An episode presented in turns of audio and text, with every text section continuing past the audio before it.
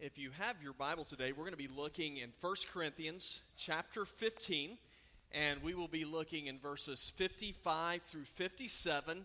And I would say that this passage of Scripture uh, is really probably one of the one of the most powerful passages of Scripture, especially for those of us who are followers of Christ, uh, because what it is dealing with, it is dealing with the subject of death uh, which is a subject that, you know, for most of us, we want to avoid talking about it. I think most of us would like avoid doing it. Uh, but it is like sort of a depressing thought.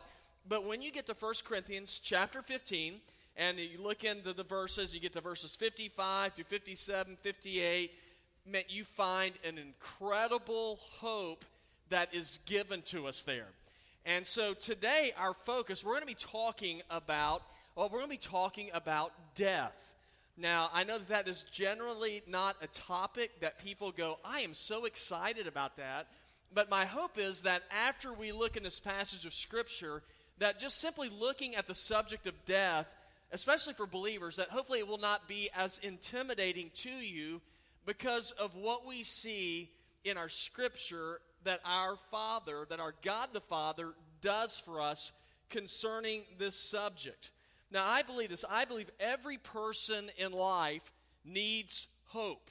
Uh, we need hope to be able to move uh, from, from one day to the next, but we need hope in knowing that there is something that happens, something that happens good after this life. And so that is really where the focus of our, of our text is going to be taking us today. And we're going to see the Apostle Paul wrote this passage of Scripture and he shares with us an unshakable hope that every believer in Jesus Christ has. And so, just as a little backdrop, this is 1 Corinthians. So that means that whenever Paul wrote this letter, the Apostle Paul, he wrote it to the church that was in Corinth. Now, Corinth is in, uh, it's a ruin now, but it's in modern day Greece. Back during this day, it was a very well known port city. So a lot of people traveled through Greece in their ships delivering goods. And so it was a very metropolitan kind of a city. Uh, it also had a big temple there. I had a temple there to, to the goddess Aphrodite. Uh, now, for all of you like Greek mythology people, uh, do y'all know who is uh, Aphrodite? She was the goddess of what? Anybody know? Love. Man, y'all are smart people. That's right. So she was the goddess of love. Now, their view of love in Corinth was a little bit different uh, than the, the biblical love that is shared with us. a lot different. Uh, they were very much into promiscuity. Uh, they were a people that this is sort of their, their motto was, um, was YOLO. Y'all, have y'all heard of that before? I learned that from my daughter, Janie. So YOLO means what? Yeah, you only live once. So their whole deal was as you go through life, you know, you're just living for self, enjoy all the pleasure that you can because you're going to live and then you're going to die and it's all over. So it's sort of the motto of eat, drink, and be merry, for tomorrow we die. So it's this kind of an attitude in the town of Corinth that, that Paul is dealing with.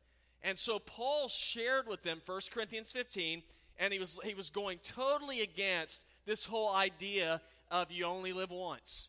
So, like, listen, you don't only live once.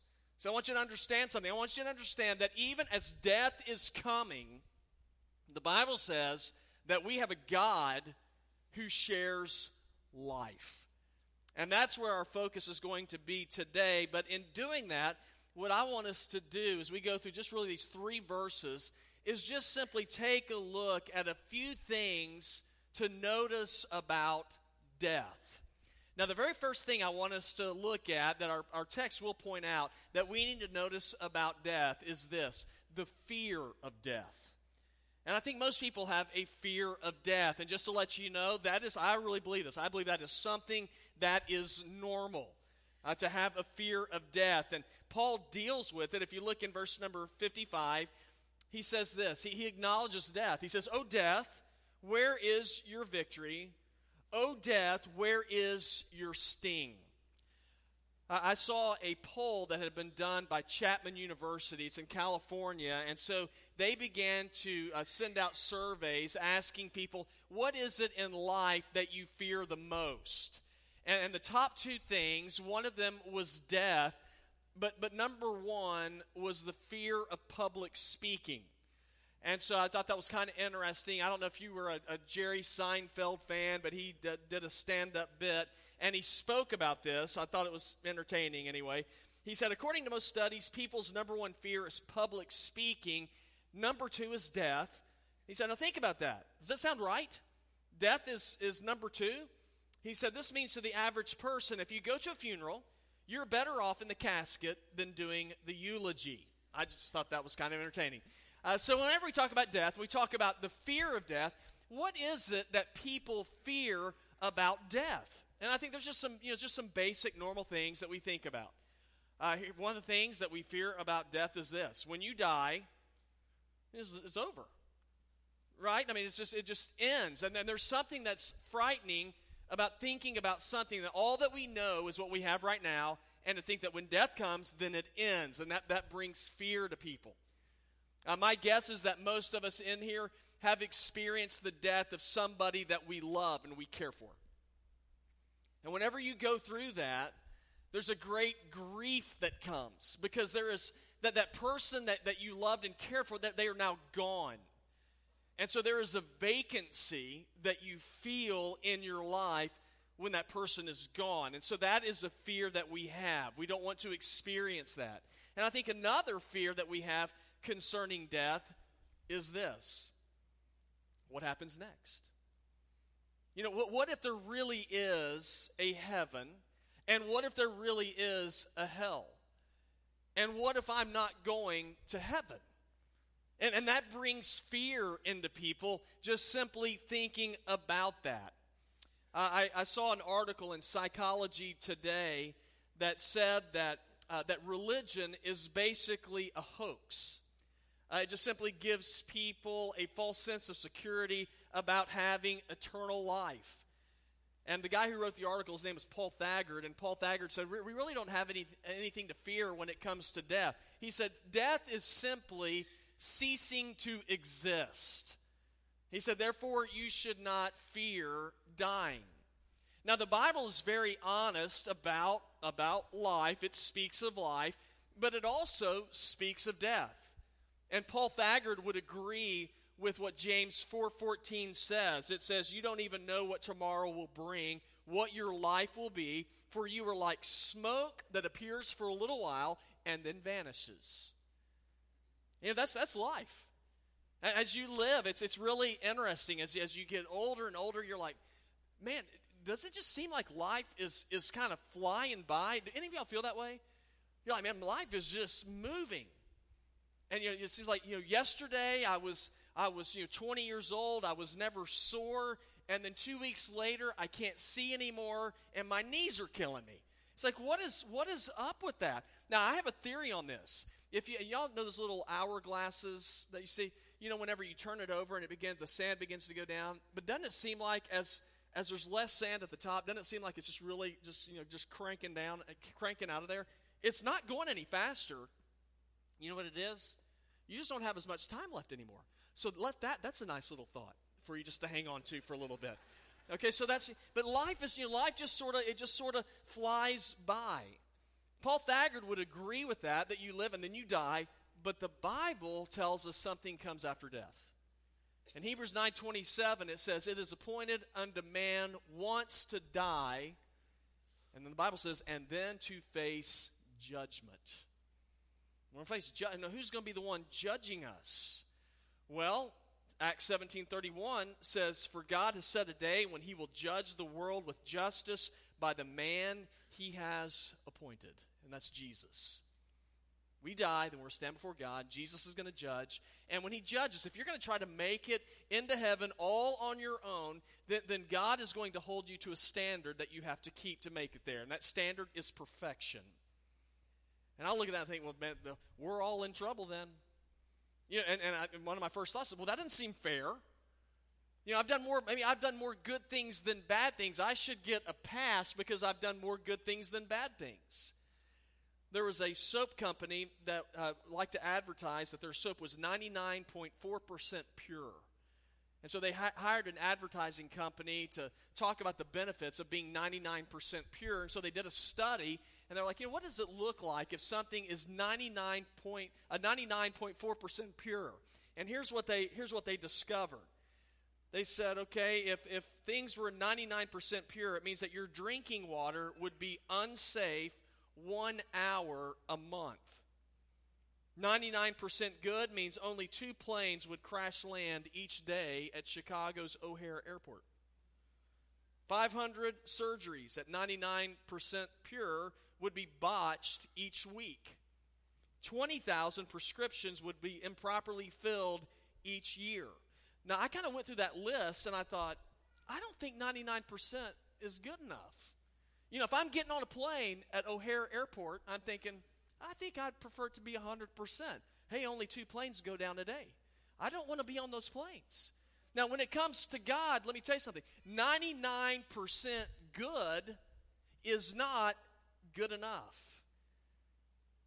Now, right now in life, you are, your life is 99% you're living.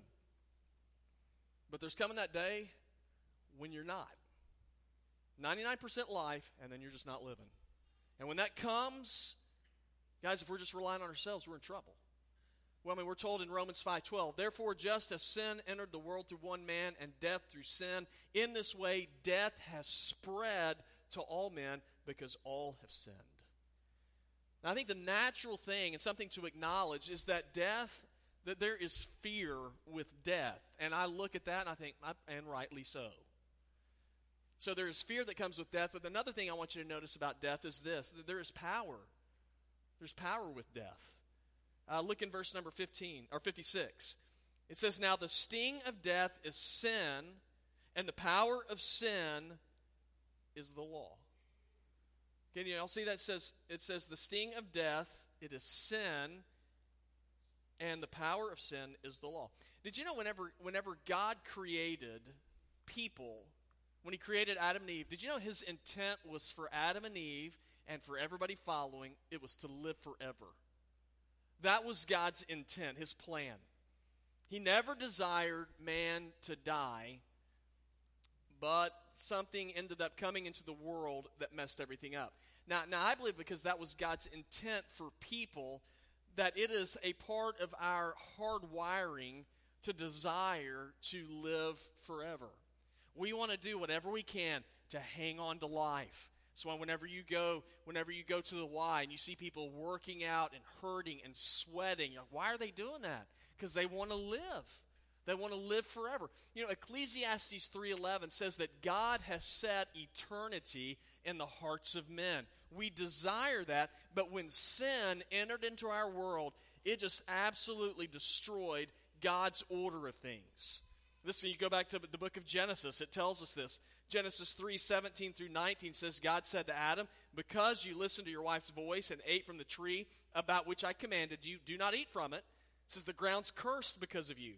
And you will eat from it by means of painful labor all the days of your life, and it'll produce thorns and thistles for you, and you'll eat the plants of the field. You will eat bread by the sweat of your brow. In other words, nothing's going to be easy until you return to the ground since you were taken from it, for you are dust and you will return to dust. That's what sin does. It makes life hard. But it also separates us from God. It messes up our relationship with him. Isaiah 59 2 says, Your iniquities have built barriers between you and your God, and your sins have made him hide his face from you so that he does not listen. Now, the power of death is, is not just you know, dying. The power of death is being separated from God. You know, one of the things that I hear a lot when I'll talk to people, they'll tell me this often. They'll say, "You know what? I want to hear from God. I want God uh, to lead me. I want to do what God wants me to do, but I don't. I don't hear from Him. I don't have any any interaction with Him. I, I just don't feel like He even knows I exist." And I believe the number one reason for that. Now, it's not true for, for all people. I think there's other things that could be going on. But I think one of the main reasons why is because we are harboring sin in our lives. We're not willing to let it go. And then we expect God to have a relationship with us. And we're saying, but God, I'm not going to be faithful to you, but I want you to do stuff for me. And so what, what it is is that sin is like, it's like a mistress in our life. And let me try to I, I try to personalize it like this. This summer, um, Emily and I, my wife and I, will have been married for 27 years. I've told her before she was my English teacher in high school. Kidding. Uh, so 27 years this coming this coming summer. Now, what if after 27 years that uh, you know I told Emily I said, "Hey, listen, um, I think I'm ready to start dating again." Now, how do you think that's going to go? Now, don't say, well, it'll be a great, great break for her. I mean, there's some smart alecks in the first service. Uh, put put, ladies, think about like this. Let's say your husband is sitting down and he puts a movie in. Hey, I say, why don't you come over? Why don't you cuddle with me? We've got two hours before my date. Now, are you going to enjoy that? I mean, more than likely, there is. I'm going to just go on a limb here. There's going to be a price to pay, right? I mean, there's, there's probably going to be an ultimatum. Okay, I, now I want you to understand, I, I, I tell you that example because I believe this. I believe God's the same way. For, for a lot of us, our mistress is some sin that we are hanging on to that we're not willing to let go of. And if we're not willing to let go of it, then, then God's going to say, okay, you can, ha- you can have it. And, and you're going to pay the consequences of that sin. Now, now, what God has done is He has given us boundaries with which, in which we are to live live within this boundary. Now, the boundaries that he's given us is it is the law. You know, the, the law comes from the, the Ten Commandments. Now, that's the great thing about the law. It gives us boundaries. The bad thing about the Ten Commandments and the laws, we can't keep it perfectly. And that's what, that's what God demands. And because we can't keep it perfectly, then what happens is we will be separated from Christ. You know, I, I look at it like this um, you know, if, if you are a baseball fan, you can watch a game and, you, and your team can be, let's say your team is down by uh, one or two runs, bases loaded, favorite batter is up to bat, it's a full count, and the next pitch is coming. Now we know that in, in, the, in baseball there is what is called a strike zone. That is the law of the game. If the ball comes through that strike zone and the batter doesn't hit it, then then he's he's going to be out. Now, it doesn't matter if the batter is, you might say, the batter, he's such a nice guy. He's got a great family. He's been raised right. He's a sweet kid. His team's a great team. Let me tell you, that's not the purpose of the strike zone. Strike zone does not have grace, it's just the law. It comes through, and if you don't hit it, you're out. Okay, that is, that is the law of God. You don't hit it, and none of us do because none of us are perfect, then that means that you are out. Okay, now the good news is the sermon's not stopping here. And it almost is, but not quite. So here's, here's what we look at when I, I see death. A few things to notice. One, there's the fear of death, there is power with death. But then here's the great news there is the defeat of death. It's really good news. Now, now look with me in verse number 57. Paul wrote this. He said, But thanks be to God who gives us the victory through our Lord Jesus Christ. Now, here's what we know about death death frightens us, death carries with it power. And the thing that should really get all of our attention about death is death affects everybody. You know, statistics show that one out of one persons dies. Okay, now if you're not a mathematician, the odds aren't good. Okay? So that, that so this death is a subject that should cause all of us to think. So that Paul's talking about death here. And then you get to verse 57 and you look at the very first sentence there. What, what does he say? It says, But thanks be to God. Why is he giving thanks to God about death? Well, it's because of what's, what comes next. Because we have been given victory. Given victory over what? You want to take a stab at it?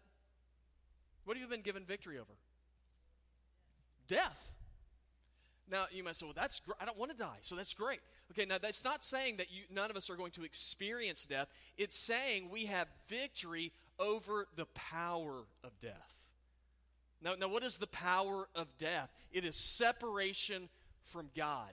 The victory that we have over death because of Jesus is that Jesus will keep that death from separating us from him so that we can live forever. Romans 5:17 says since by the one man's trespass that's Adam death reigned through that one man so death was spread through Adam to all of us but then he says but how much more will those who receive who receive Jesus and the overflow of grace and the gift of righteousness reign in life through the one man Jesus Christ Christ is able to give us victory over the penalty of death because Jesus went to the cross, paid for our sin, and then he conquered death because three days later, what did he do? He got up from the grave.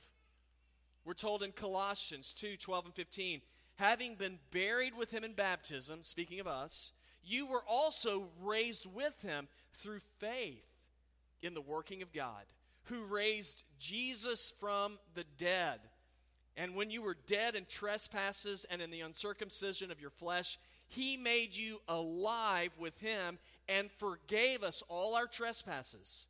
So what did he do? It says he erased the certificate of death with its obligations that was against us and opposed us, and he's taken it out of the way by nailing it, the debt of death, to the cross. And he disarmed the rulers and authorities and disgraced them publicly. He triumphed over them by him. Y'all, that's a lot of words there, but it's really good news. Jesus got up from the grave, he conquered death, and if you trust him, that applies to you. That's why we're told in Romans 8 there is therefore now no condemnation for those who are in Christ Jesus. Yeah, I love this story. There's a pastor said he had a lady in, her, in his church, her name was Catherine, and she gave, she gave her testimony. And she said, whenever she was a little girl, that her sister died. So was devastating to the family. And so she said it just, it just changed the dynamic of our family. She said every year on my sister's birthday, dad would, would get a bunch of flowers. He'd go to her graveside. He'd put the flowers down at her graveside. And she said he would just sit there all afternoon and weep. Said year, year after year after year. So one day they were sitting there having lunch, and his, her mom told her husband, she, they were talking about their sister who had died, and she said, You know what? She said, If we're ever going to see her again, we ought to become Christians. And she said, We, we started going to church right after that. And she said, It didn't take long. She said, My mom and dad became followers of Jesus. She said, I became a follower of Jesus. She said, But every year on my sister's birthday, dad would still go to that cemetery and he'd bring those flowers. She said, He would sit there in the afternoon. She said, But he never cried again. How come? Because there is victory in Jesus. Because he has given us victory over death. Now, that's a great hope that we have. Now, I, am assuming you're probably like me. I, I am always looking for hope. You know, if I, if I go fishing, I am hoping for a bite. You know, when I go to work, I'm hoping for insight and inspiration. If I am driving, I am hoping there is no traffic. And as I get older, because I'm becoming more aware of it, I am hoping that there is life after death. And I'm guessing you're the same way. Now, here's the good news Jesus has knocked down the barriers that death brings with it so that you can have life. So here's the question you have life? Who is it that you're trusting in to give you hope? It better be in somebody that's worth having hope in. Uh, I'll, I'll, close with this. I, I love. Um, I don't like horror movies. They, they, I don't. I don't want to be scared. I don't like that. But I, have always loved Alfred Hitchcock stuff. And he used to have. Uh, yeah, I love his movies. North by Northwest. I think it's a great Vertigo. All those. I think are great movies. But there, he used to have a show on. They do these little shows, and um, one of the shows, and you probably a lot of you probably remember it in the first service. One guy was like, "Man, I remember that show," and it was uh, and so this is it's not a true story, so I'll just share it with you. My wife was like, "I can't believe you're telling this story," but I'm going to tell you because she's not here. Um, so uh, there was a, a lady; she'd gone to prison for murder, and she's like, "I'm not. I'm getting out. There's no way I'm staying here. I'm going to escape." And so she found there's a at the prison there was a grave digger So remember, this is Alfred Hitchcock. He's weird. And there's a gravedigger, and she and he needed a cataract surgery, but he didn't have the money for it. And so she told him, she said, if you help me escape, I'll give you the money for that surgery. So they made a deal. And, and so she said, here's the plan. So when somebody dies, they, they ring a bell when somebody dies. And she said, I will sneak down to the mortuary. I will get in the casket. And then you, I'll shut the lid. Y'all bury me. Then you come back in an hour, dig me up, and I will make sure you get the money for your surgery. So I know this is outlandish, but it's I watch this show, man. It's freaky. So she, they agree. They make a deal. So she's in her room. She hears the bell ring, and she sneaks down into the mortuary. It's dark. Casket's open. She crawls in. Any of y'all seen this? Yeah, okay. Y'all know where we're going here. She crawls in there. She shuts the lid, and then she feels the casket lifted and being carried off. She hears the dirt being uh, thrown onto the casket, and now she's just waiting. An hour passes, and he hadn't come yet. Two hours pass, and she's getting a little concerned. When three hours pass, she's about going out of her mind, and she has a match, and she strikes the match and looks over, and the gravedigger's dead in the box with her. Yeah, that's frightening. Okay? So, so here's the thing. She put her, this is not probably the best way to end a service, but she, she put her trust in a guy who had no more power over the grave than she did. Y'all, and as weird as that story is, there are a ton of people who do the exact same thing. We put our hope and our trust that we're going to have more life if we follow after getting more stuff, if we follow after follow after, you know, being healthier, all those different things. Now, I'm not saying there's anything necessarily wrong with those things, let me tell you something. They, they, they don't have power over death. And so that, that's my question for you. Who is it that you are investing yourself in to give you victory over death? Because there's only one who can do it. And it is Jesus. Now, do you have confidence? Do you have the hope that when you die, that you're going to have victory? Now, here's how I'd like for us to close. I just if we would, let's just all bow our heads and close our eyes. And this is between you and, and, and, the Lord. And you might say, you know what? I don't have that confidence, but man, I want it. You can have it today. What I'd encourage you to do is just simply, just silently where you are, you can just talk to the Lord and just simply pray this to Him or something like it. Say, Jesus, I need you. And Jesus, I believe you are the perfect Son of God who came and gave His life for me and rose from the grave that I might be able to have life. Jesus, forgive me. Lord, I surrender my life to your leadership and I ask you to save me. Now, if you prayed that, I, I want to encourage you to do something. I, you take your bulletin out, and we have a contact form in there. Fill that out. Fill out that contact form. Check that line. I commit my life to Christ today. And then you can tear out that that, that contact form. And as you leave today, there's two boxes at the back. As you leave, you just slip that piece of paper in that box, and that'll enable us to get you some information about, about a new walk with Jesus. But I want you to leave here today knowing this that we serve a God who is unshakable, He will not be moved. The Bible tells us about Jesus that Jesus Christ is the same yesterday today, and forever. If you're looking stability in your life, if you're looking for hope in your life, He is where you'll find it. Give Him your life today. Heavenly Father, we are grateful for your word. We are thankful that you give us an unshakable hope in a world that is constantly shaking. God, thank you. And may we rest name and in the power of Jesus. And I pray these things in Christ's name.